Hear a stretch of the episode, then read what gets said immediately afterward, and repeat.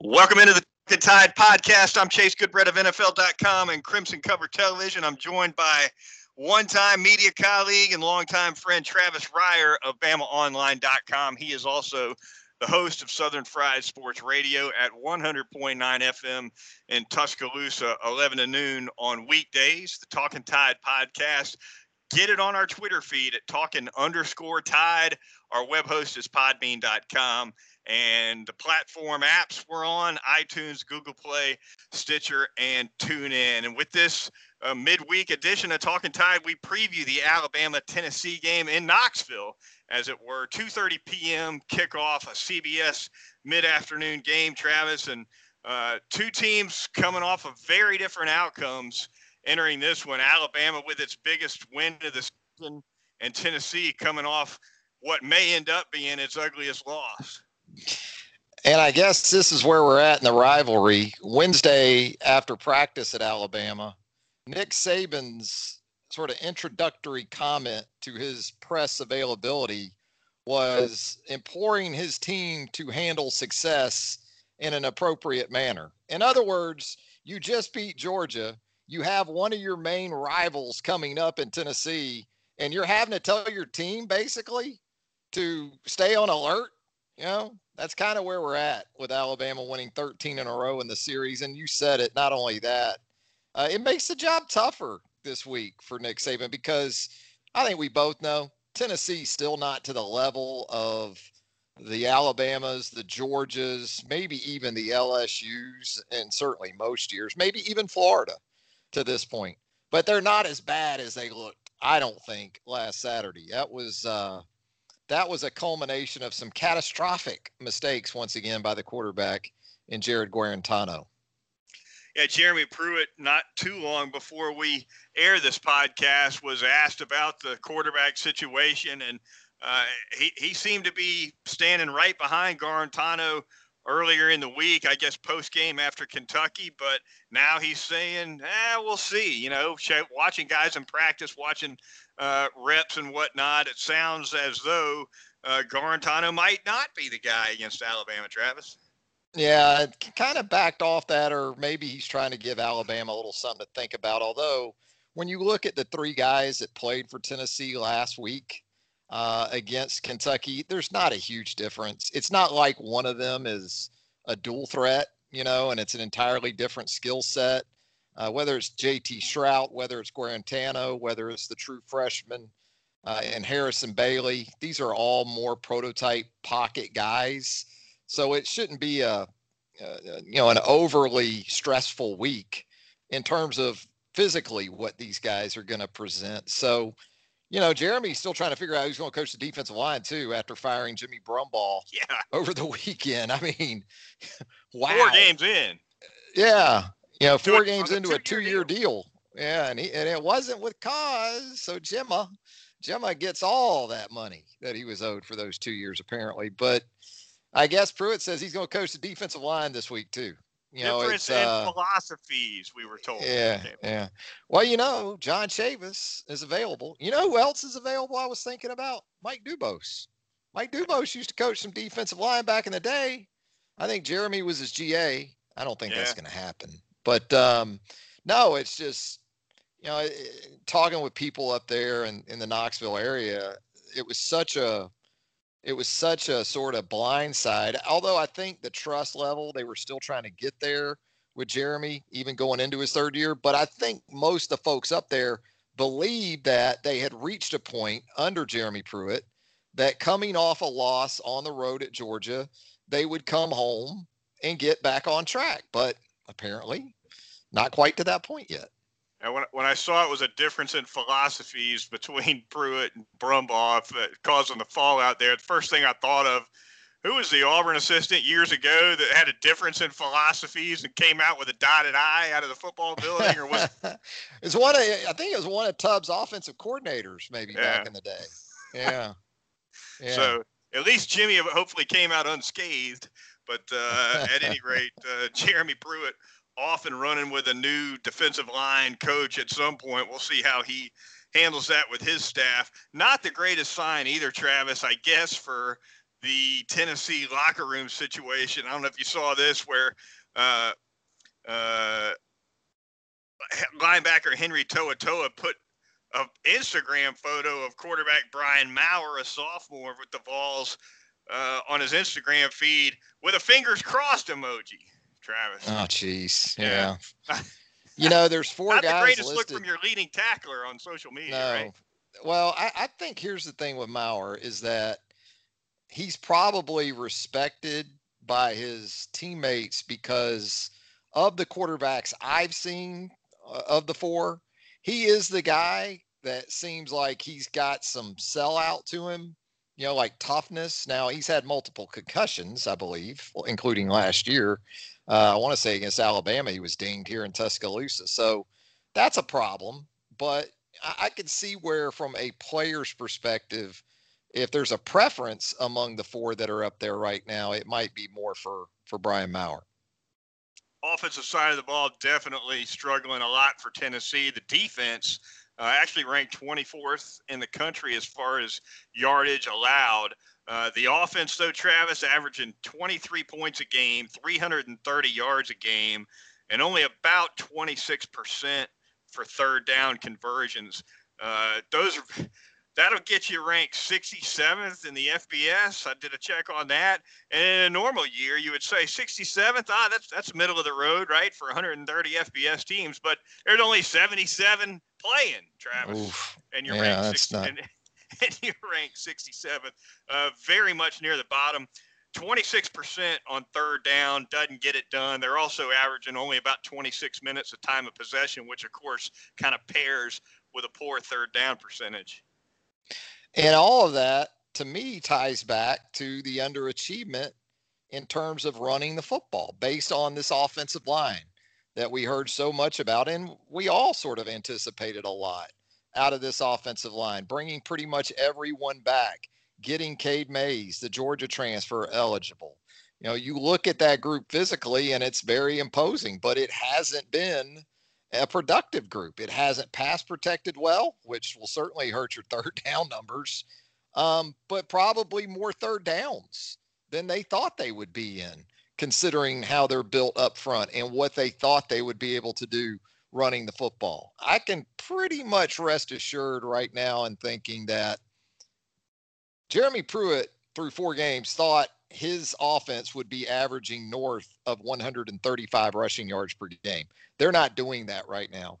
And their only chance, in my opinion, of pulling off the upset, or one of the main reasons it'll happen if it does on Saturday, is if that run game really gives them some production. They'll need to rip it with the run game. They'll need. They'll definitely need to win the turnover battle. But yeah, you're right. They've they've got to play some keep away uh, and and that can be done at times against this Alabama yeah. defense. Certain, certainly, Ole Miss had no trouble keeping the ball away. Uh, so, you know, it, I think that Tennessee offensive line, as you noted, with Cade Mays and Trey Smith, the outstanding uh, tackle, those guys can road grade. Those guys can can move the sticks in this game. Some I don't think there's any doubt. Where where you don't see Tennessee matching Alabama at all is in the explosive play department uh, particularly after what we witnessed last week with uh, Waddle and uh, DeVonta Smith producing, and Mac Jones, of course, producing as though they weren't playing one of the best defenses in the country. I mean, they went through Georgia like they would have anybody else. And the problem is, even if you got a decent pass rush, those guys are so explosive and so dynamic and so capable of getting open that Alabama can go to six and seven man protections and say, okay, we're just going to run a three man route, but it's not right. going to matter because as long as we protect Mac Jones and give him time, these guys are going to get open, whether it's double moves, uh, you, route design, play design from Sark has really been good. Um, you know, it's just, it, it puts, they put so much stress on opposing defenses. And in turn, they do it to offenses too, because then the sense becomes, real or not, as we saw, I thought with Georgia, once Alabama went up 10 points in the third quarter uh, of that one last Saturday night. Uh oh. Now we got to try to match these guys. And that's absolutely, I don't care who you are. Maybe Clemson, and I don't even know about Clemson this year because I don't know if they've got the outside guys that they've had in previous years. You don't want to get into that with this Alabama offense. You you even if you're down 10 and I know this will be the case. Tennessee, it won't be a problem. Tennessee won't change anything. They'll if they're running the ball effectively, uh, even semi-effectively, and they're down ten in the third quarter, into the fourth quarter. They'll keep at it on Saturday. They, they, they'll stick with it. Yeah, uh, no doubt. The Alabama offense right now looks like a well-oiled machine. I don't see an Achilles heel really anywhere with this offense right now. It doesn't mean they won't find one at some point down the down the road. Uh, but really hard to nitpick with this offense when you look at the line play. The production of the passing game has been phenomenal. The production of the running game has been complementary and, and successful. Not a hundred, not totally balanced when you got a quarterback throwing for 400 yards a game, but that doesn't mean they're not running it well either. They've they've run it well pretty much every week. Uh, the defensive side of the ball, though, Travis, definitely more of a work in progress. Saw a second half shutout of Georgia last week, which was certainly encouraging. Uh, but you, you definitely get the sense that that the vast majority of the, of the, of the work and the grind for Alabama in the practice week right now uh, and, and, throughout the season is on the defensive side. Yeah, and again, this week your front seven, that's the challenge. Um, you, you've got to try to limit and put Tennessee in second and third and long as much as you can because you know that's a fragile psyche type situation with Guarantano having six turnovers in the last six quarters, basically. And so, you know, then it becomes can Alabama do some things from a pass defense perspective? On the outside, we know that Patrick the second, Josh Jobe have been very good. Malachi Moore has had a couple of really good games, maybe one so-so game, and maybe a game that wasn't as great. Uh, but there's a lot of promise there with him, and you know you saw some better things from the middle of the field uh, against uh, Georgia in the second half last Saturday night. And pass rush, you know, that's that's a continued work in progress, as you kind of noted there. And maybe this is a week against these Tennessee tackles because these Tennessee tackles and Tennessee pass protection in general. If you saw the Georgia game, um, the backs for Tennessee look totally uninterested in picking up blitzes. Uh, Tennessee right now tied for 11th in sacks allowed in the Southeastern Conference, giving up 11 in four games. So this may be the week where you're able to get a few more hits on the quarterback. And maybe a week where Alabama brings that fifth rusher to do it. Because as as we've seen, the, the, the four man's been up and down at best. Uh, I, I think I think bringing that against this team and this quarterback, look, Guarantano, the one thing, you know, he, he he looks good here and there, Travis. The one thing you can say about Guarantano, though, that's kind of dogged him throughout his career is he's still making a freshman type mistake here and there too often. And, you know, I, I don't fear a guy like Guarantano burning me on a blitz and finding the vacant hole that I'm, you know, that I'm blitzing in front of. Um, I'd, I'd bring it against this guy. I, I'd, I'd I don't know about bringing the house, but I'd bring that fifth man from from outside, from inside, on a consistent basis here. Yeah, it wouldn't surprise me if we see more of that this week. But at the same time, again, pickups, just pass protection pickups in general. If you switch up your looks, you know, not just the traditional four down rush every time, you can do some zone pressure, zone coverage type stuff where you're still only bringing four but one of them's a star, you know, or one of them's a boundary corner as one of your four. And this is a group that, again, more than once in these first four games have looked a little bit confused and not always picked up the right guy. So uh, it doesn't have to necessarily be numbers that uh, works for Alabama this week. Just again, trying to stick with a, a wide assortment of how they go about it. Talking Tide podcast at podbean.com, iTunes, Google Play, Stitcher, and tune in. Chase Goodbread and Travis Reier with you. We're going to thank a couple of sponsors that keep us on the pod waves, starting with North River Dental Associates, charter sponsor of the Talking Tide podcast. Whatever you might need dentally, whether it's porcelain veneers, cosmetic dentistry, teeth whitening services, dentures, they can do it all over at North River Dental Dr. Jack Smalley and his outstanding staff of dental hygienists are going to take care of you on a routine cleaning. It's not going to be painful. They're careful around those gums and they get you in and out of there in less than an hour typically. You're not going to sit around that waiting room at all over at North River Dental. You can get an appointment online at northriverdentist.com. You can give them a call at 752 3506. Give them a call. It's North River Dental Associates. I'm going to tell you about Southern Ale House out there in the Indian Hill section of Tuscaloosa, 1530 McFarland Boulevard North. You know where it is by now. Become a staple of the Tuscaloosa restaurant and entertainment community while you're at it because Thursday nights they've got the live entertainment, the live music out there on that outstanding patio area, which is great for a number of reasons. But certainly, if you feel more comfortable in these times, sitting outside, sitting outdoors, they got you covered there at Southern Ale House. You know, kind of a sleeper, in my opinion, on the specials there. Uh, and and you probably can get it whenever you want it. It's the prime rib sandwich at Southern Ale House. Yes, it's as good as it sounds. Trust me. The prime rib sandwich, always a great number of specials. And on Tuesdays, by the way, they do those crap burgers. Got this really cool, uh, innovative approach to to burgers. Maybe some pimento cheese on a burger. They got some different ways they go about it. It's always great stuff there at Southern Ale House, 1530 McFarland Boulevard North. Also, want to tell you about Heat Pizza Bar if you're going to be in downtown Tuscaloosa anytime soon, as in like tomorrow or this afternoon, uh, Heat Pizza Bar. It is outstanding. I went by there Monday night, picked up a couple of pies to go. I got that Thai chicken pizza pie because I just I'm always going to get a Thai chicken pizza. It's the, it's my there. it's the my yeah it's my favorite pizza in the world is the Thai chicken pizza from Heat Pizza Bar. But look, you know what? We'll throw in a traditional pie. We went the Thai chicken pie and just a straight up cheese pizza. And they were both outstanding. Great salads as well. They call it a garden salad, but it is so much more tasteful than that. It's not just a lettuce and tomato and some tired dressing.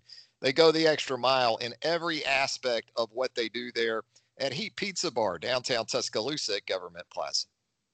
Talking Tide Podcast, podbean.com, iTunes, Google Play, Stitcher, and tune in. The Twitter feed talking underscore Tide. Chase Goodbread and Travis Reier talking SEC football for the rest of this edition of Talking Tide. And Travis, I guess we'll begin with the biggest underdog in the league this week, and that's Florida against COVID, right?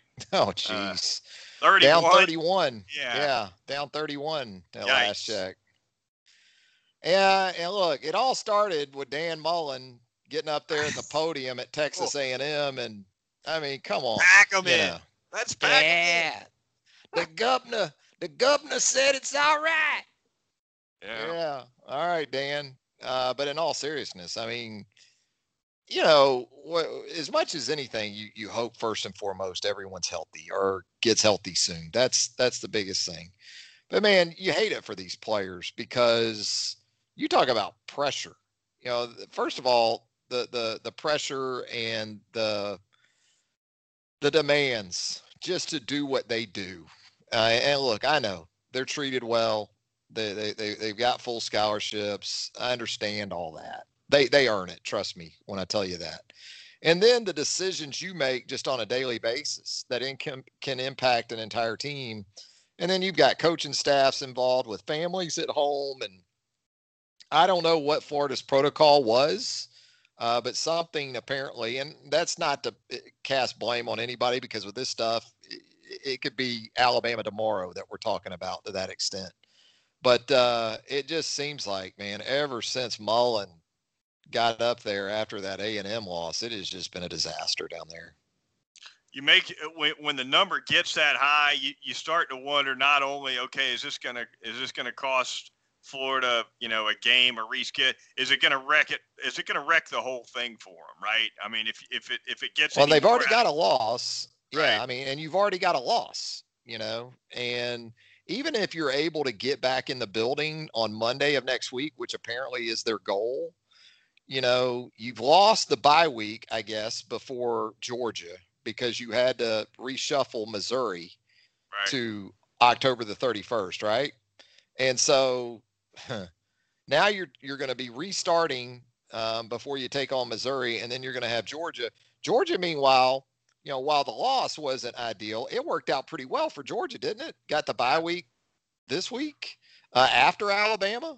Um, now, look, I think Georgia goes to Kentucky next weekend, which that could be interesting on the road for the dogs. But uh, boy, you, you better be able to adapt in this year, as we've seen, because it's not just how much the the day to day routine has changed; it's that your schedule can change on a whim. You know, it seems like. Auburn at Ole Miss. What do you make of this one, Travis? Uh, with with Lane Kiffin coming off this uh, the, the, this latest loss, he's definitely got the more explosive, explosive offense of the two. Uh, they, a lot of heat on Gus Malzahn right now too. It seems like as there, you as know, there ought to be. You know how much I love home dogs. You know yeah. it. Yeah. And Ole Miss is one here. I think Ole Miss getting three in Oxford. I love Auburn laying the three this week because I don't think there's any way Tank Bigsby doesn't get 30, 35 carries on Saturday against yeah. Ole Miss. And if he does, Auburn will win the game. That that uh, you know, and I think they'll win it by more than three. And plus, Kevin Steele's been around for a while, Chase. I'm guessing he understands how to play zone defense, which Arkansas showed you last week. If you give that to Matt Corral, he'll throw you the football six times. Yeah. You know? And All so, night. You know, I know there's this this groundswell for, you know, Ole Miss this week. I, I like I like Auburn a lot. I don't know. What what do you like? Though? I like, like Ole Miss. Yeah, I, yeah, I think Ole Miss is yeah. going to get it done here. I can see it going either way. I see what you're saying. Look, Bigsby can can get that game under control for Gus Malzahn. I, I can totally see that happening. Uh, but I also I also tend to think that that Ole Miss could could outscore him here, and and you know it'll. Yeah it'll take some consistency. Certainly, just play zone. Yeah, yeah. Nick Nick nope. won't play any zone. Nick's gonna man you up. Yeah. You know? Well, just well. play zone and get lined up. That's all you got to do. That's all Arkansas did. Yep. Arkansas got lined up, and it all. Here's what helps. I think Auburn too this week. By the way, Auburn's a tempo offense, and so defensively they see that a lot. See, Alabama doesn't see that mm-hmm. as much. You know what I mean? I mean, Alabama goes with some tempo occasionally, but that's not at their core who they are on offense. You know, that's who Auburn is. And so I think preparation wise, it works out. Um, yeah, I, I like Auburn. I like Auburn a lot in this spot on Saturday. South Carolina at LSU. The Tigers at home. Travis, rough week for them. Myles Brennan apparently with some kind of a leg or, or lower extremity injury. Abdomen, yeah. And, and uh, as well, you've got uh, um, the NCAA uh, apparently ah, causing yeah, eight scholarships down on yeah. the Bayou. Self-imposed eight. Uh, that's that's that's rough. That can be mm-hmm. rough in a locker room too. No postseason ban, uh, at least in terms of what was self-imposed. But the yeah, we'll see what thing. the man says. We'll see what yeah. the man says. You know, when you go hat in hand to the man, you know, with those eight schollies. Um, yeah, it's it's just been rough, and that's before we even get to hoops with Will Wade at some point. Right. Um, no, it, it this looks like the perfect spot for South Carolina, which worries me because just about any time it looks like a good spot for South Carolina, and I'm not just talking about under Will Muschamp, it hasn't been. Yeah. Right. But boy, you talk about another great opportunity for Will Muschamp. He, yeah, I think he caught Auburn at a good good spot last weekend. I think he has no complaints about where he's getting LSU, other than it being, I guess, on the road. Uh, but even then, you're not dealing with ninety thousand in there Saturday. Right. Um, so, you know, Will Muschamp wins this game, gets to three and two, and even if he just gets to five, five and five, with the buyout he's got, he's he's safe as kittens in yeah. Columbia, isn't he? I think he is. I think he is. I like South Carolina to pull it off, so we'll see what happens. Yeah. I, will go I, South Carolina there. All right, we both got the road team there. I've got Ole Miss. You like Auburn. Um, and I think certainly we both uh, see an Alabama win over Tennessee. That is going to do it for this edition of the Talking Tide podcast. But be sure to join us when we reconvene for the Sunday Nighter, uh, recapping Alabama's road game in Knoxville against the Tennessee Volunteers. For Travis Reier of BamaOnline.com and Southern Fried Sports Radio, I'm Chase Goodbread of NFL.com and Crimson Cover Television. We'll talk to you Sunday night here on Talking Tide.